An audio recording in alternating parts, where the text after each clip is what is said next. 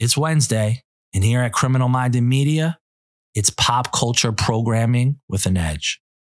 First up, The Real Sopranos, executive produced by Armand Assante. You know, back in the day, old school mafia guys preferred to stay out of the papers, out of the limelight. We all know now that has changed dramatically in more ways than one. Organized crime has always been catnip to savvy crime reporters. And as the years have progressed with the proliferation of rats, the storytelling has gotten more nuanced and more in depth. Former New York Daily News reporter Greg Smith spent years reporting on organized crime, and in 2003 he published a wide ranging book on the DeCavalcante clan and their hijinks. Here is Greg on his book Made Men and his experience covering all the colorful characters of the family. It was the decision to write the book was I'm sitting in Southern District in a magistrate's courtroom, uh, and in the federal system they do um, bail hearings where they present stuff that's not in the complaint, and they go in and they argue risk of flight or danger to community, and for whatever reason, the prosecutor uh, comes in and he starts playing some of the tapes. Now, the deal with this case is that it's, it's based on thousands of hours of tapes, just like crazy amount of recording that took place. And one of the snippets that he plays is these guys sitting there going, "Oh yeah, yeah, I was watching that show, uh, and that's Joey, and that's Paul, that's Vinny, that's Tommy," and you know, they're like walking through the specific characters the members of the DeCavalcante family are walking through characters on The Sopranos, pointing out that so and so is so and so and so and so and so. It's a learned behavior. Just like a kid. You don't know of racism until somebody teaches it to you. So it's the same thing going to police department. Because a person coming into law enforcement, you don't know how to get away with stuff. Somebody got to teach that to you. And that's the problem right now because all the leadership so anyway, I went and I got all of the tapes uh, and listened to all of them. But what's weird about them is that they're supposed to. There's this whole there's this rule with the feds that if you start talking about shit about your family or your what you watch on TV, they're supposed to what they call minimize. Sure. Which means they're supposed to turn it off. But they never did.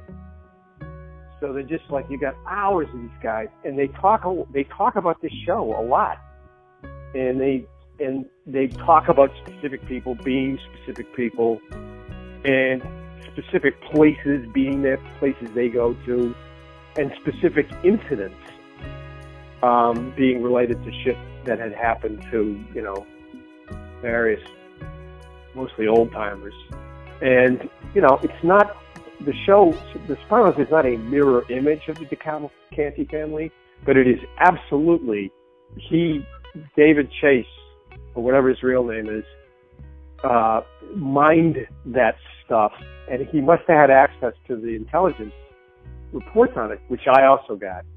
And you, you can just see the parallels; they're all over the place. Um, and so that's it. And so, and so I so I I listened to this recording and, and I uh, had a conversation with my editors about it, and I wrote a, a little story about it. It wasn't a big story. So then some uh, agent um, got in touch with me because of that story, and then I just wrote I wrote the book, and um, it was uh, it was a lot of research because I had to spend a lot of time going through like like ancient files of the Cavalcante uh, family history which um, come out of New Jersey, and uh, and then I had to listen to these hours and hours of tapes. New York is a city under siege, and law enforcement appears powerless to stop it. For us that lived it, it was out of control. There were record numbers of murders, you know, into the thousands. We just forget just how unsafe things were. People knew that something needed to change. We must reaffirm the rule of law. And that gave rise to the era of mass incarceration. This is what I thought was interesting. Because I had been covering the mafia for, I don't know, like two years before that.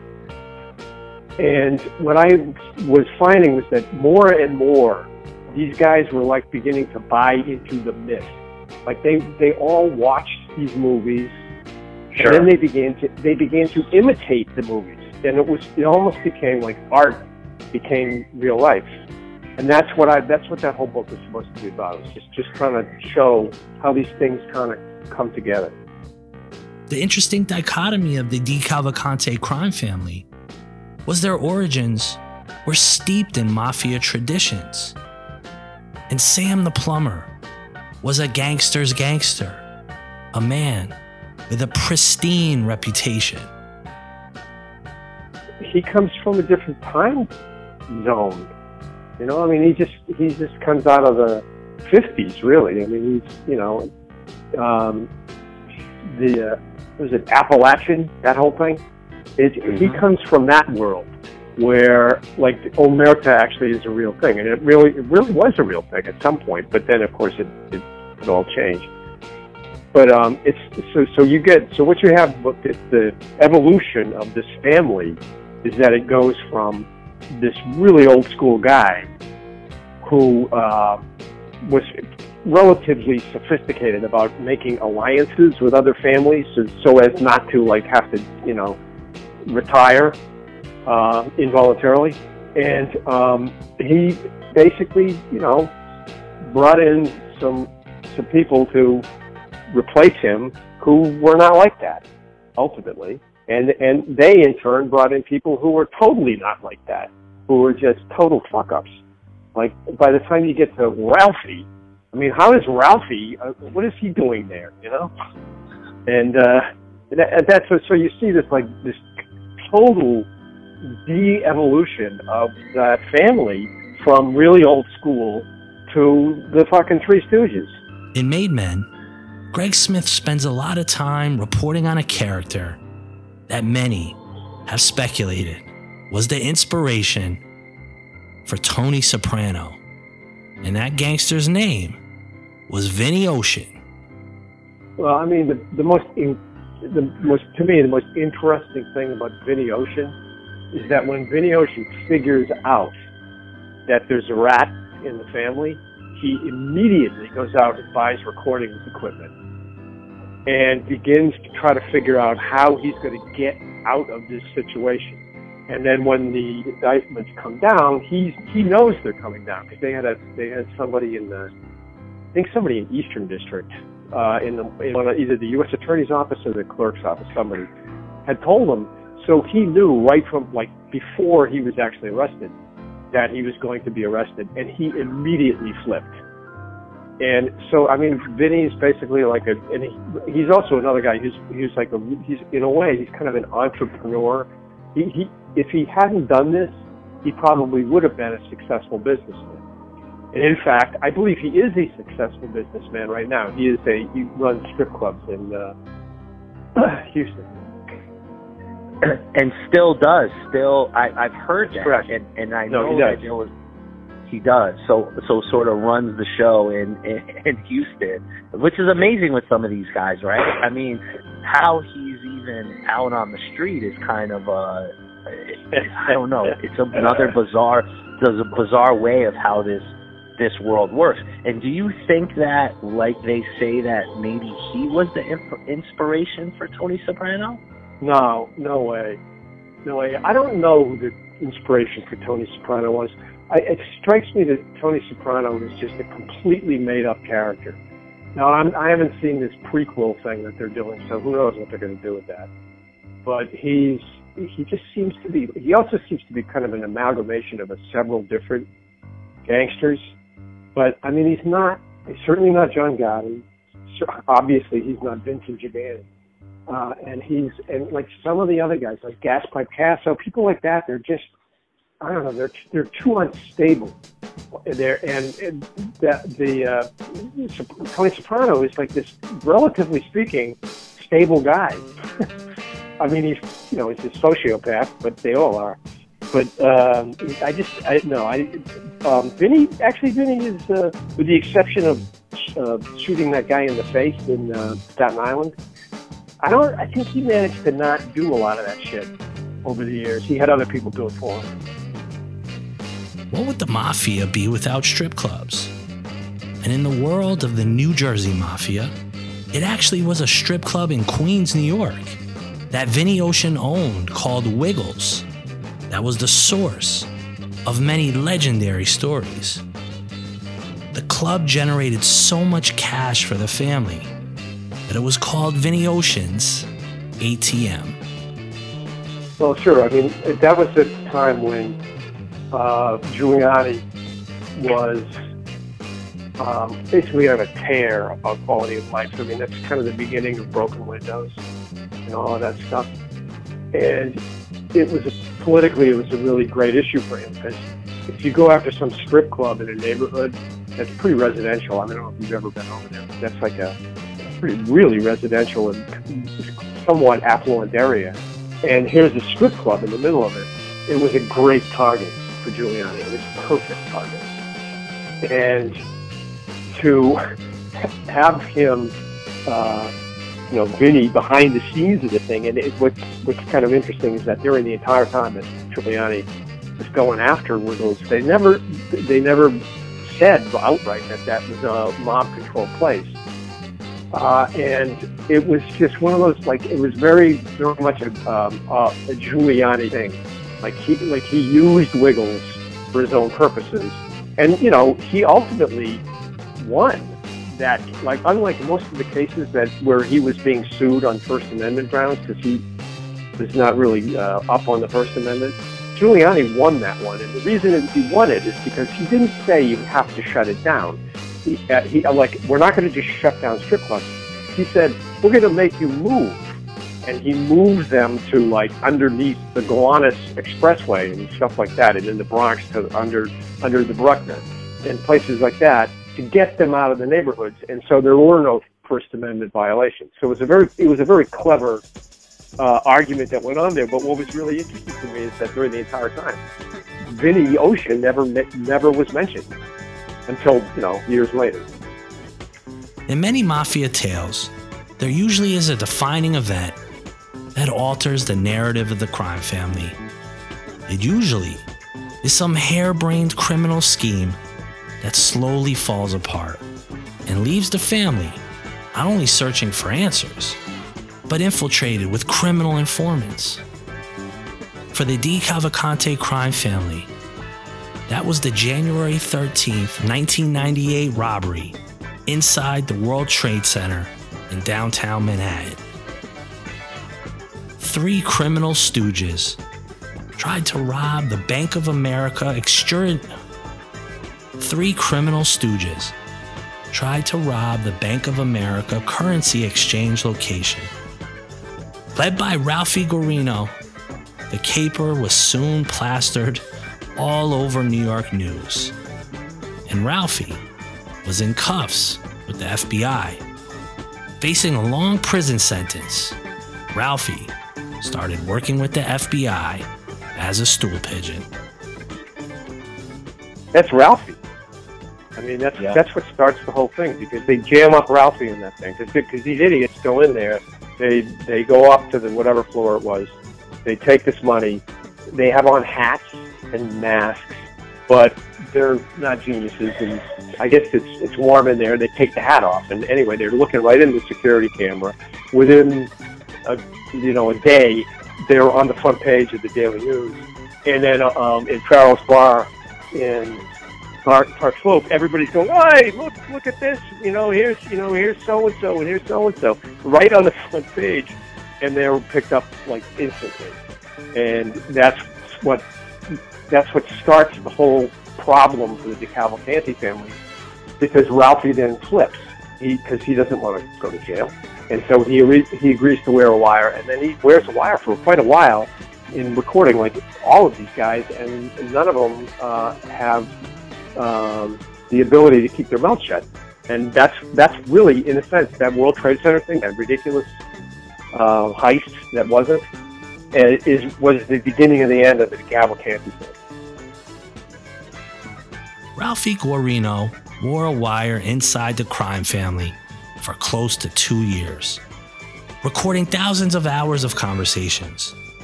These conversations were made available to Greg Smith, who took the time to listen to all of them for the research of his book. They're full of shit half the time, so they're just sitting there going bullshitting back and forth. Like I said, it's very they're weird tapes because usually the FBI doesn't do that. Like the Gotti tapes are not like that. They're like very specific. They would turn the thing off a lot, then they turn it back on. And this thing, they just let it run. And so you get hours and hours of these guys, you know, talking about, you know, what what what they're going to have for dinner, and you know, and and uh, and and like how the hotel is overcharging them, and you know, shit like that. And then then they start talking about The Sopranos, and uh, and it's, so and, and hours and hours is, is I, I don't know the actual number, but it, it was it was. Uh, I mean, Ralphie was out there wearing a wire for at least a year. So do the math. The old school mafia abided by rules and regulations, but as the years have gone on, the gangsters have taken on a little more of a selfish attitude. This thing of ours has really turned into this thing of mine. So when Vinny Ocean found out the feds had the dirt on him, he did the only thing he could do to save himself. And that was turning government informant and heading to the witness protection program. So he figured out that there was an informant in the family. I think uh, probably a, maybe a couple of weeks or maybe even a month before the indictment came down and all the arrests happened. And once that happened, he actually goes out and he buys a wire to see he potentially he was going to start recording people. And at any rate, before he got to the point of doing that, he, was arrested. And within uh, a week, he had reached out to the Southern District and said, I'm interested in coming in. And they assigned him to an attorney who does that kind of thing, uh, who had worked with Anthony uh, Casso. And that's what happened. And, and he then, you know, spent hours and hours sitting in rooms with FBI agents going through his entire life story. Vinny Ocean spilled the beans and started his second life as a strip club owner in Houston, Texas, making enough money to yet again own a lavish mansion. There were some issues at the at his club, uh, which is not called Wiggles, but I don't remember what it's called, Jiggles, maybe. And uh, he um, he had some problems with the locals. Uh, the you know like I think there, it had something to do with liquor like he wasn't supposed to sell certain kinds of liquor, maybe just beer and wine or whatever it was. It was a regulatory thing. It wasn't any. There was no mafia thing going on down there, but it was just, you know, here's this guy who's supposedly in the witness protection program, owning this club, and then getting jammed up for it, and then people figuring out who he is. So that's what happened down there. But at the end of the day, as far as I know, nothing came of it. He's, you know, still raking in the uh, the tips that uh, are generated at at, the, at his place. Who got the brunt of the prosecution of this case? If it seems like Vinny was one of the top guys, um, who was the like quote unquote big fish of this? If he was the one who ends up sort of informing, there's there is no big fish. What this is is it's dismantling an entire family. That's what makes this thing different than the other ones. They dismantled the entire family, and that's uh, unusual. You know, usually they they get they get the capo and they get the couple of soldiers and 16 associates and the consigliere maybe, uh, and but they don't get everybody. And this this thing they get everybody. There's like there is the, the entire hier- hierarchy of that family was uh, uh, arrested and went to jail. Indictments? What the fuck are you talking about? Are you sure about this? Oh, it ain't just my source in Jersey. Half of New York moved to Fort Lauderdale already. Uncle Junior, got anything you want to say about this? You guys see indictments under your bed at night. Right away, you're ready to lam it. As far as I'm concerned, it's just speculation. It's rumor. Better be safe than sorry, no? I say we duck for a while. And what are we gonna do? Close shop? We can't do that. Tony, what do you think? What the fuck you asking him for? I just, I just gave you the answer. Uh, Junior's right. We go on a lam now. It's open season. The fucking Albanians be living in our houses. Fuck. Sure. I, I mean, I, I, I, I'm very proud of that book, and I'll tell you why. Because it, it doesn't. It tries to go beyond the usual myth we were discussing about the myth of these guys, and tries to get at the fact that they had become a cartoon version of themselves. That was. That's why I. I that's why I wrote the book. That's what I wanted to say. I mean, I ended up writing two more books after that, but that, but that book is is is was making a point that I think needs to be made about the mafia. That that there is this this crazy, like you know, uh, Godfather image of these guys that is just not real, and that they had tried. Eventually, they began to adopt it and, be, and try to become it, and that that was the point of that book, and I, that's why I was. Uh, I am very, I'm very happy with that book. That was one of the one of those experiences that was a lot of work. It was definitely a pain in the ass. And listening to all those hours of audio tape was, uh, was some time in my life I'll never get back. But it was the idea of it behind it was, uh, I think, a pretty solid one. It, hasn't been explored fully either. I don't think not not enough people really understand uh, what happened to the American mafia and, and how movies did them in, basically. No, I covered every one of these freaking things. And I was there for most of the, there was a bunch of pleas. And then there was testimony. Vinny Ocean testified. And, uh, uh, what was the other guy's name? Well, well Ralphie testified. And, uh, there was a guy, uh, Anthony Capo, the guy who, like, allegedly uh, stuck a fork in some guy's eye. He testified. So anyway, I sat and listened to that, all of that stuff. So, so no, it wasn't just the court documents, and it wasn't just the, the tapes. It was, you know, spending a lot of time in courtrooms. I also actually tried to talk to Vinny, and uh, that was a very amusing experience, by the way. what what what happened? I went to his house in Houston, and I we're sitting there waiting, but we need to get a picture of him. And he had like a a beard now, and he he looked basically the same except he had a beard. And I come out and he goes, I don't like that book.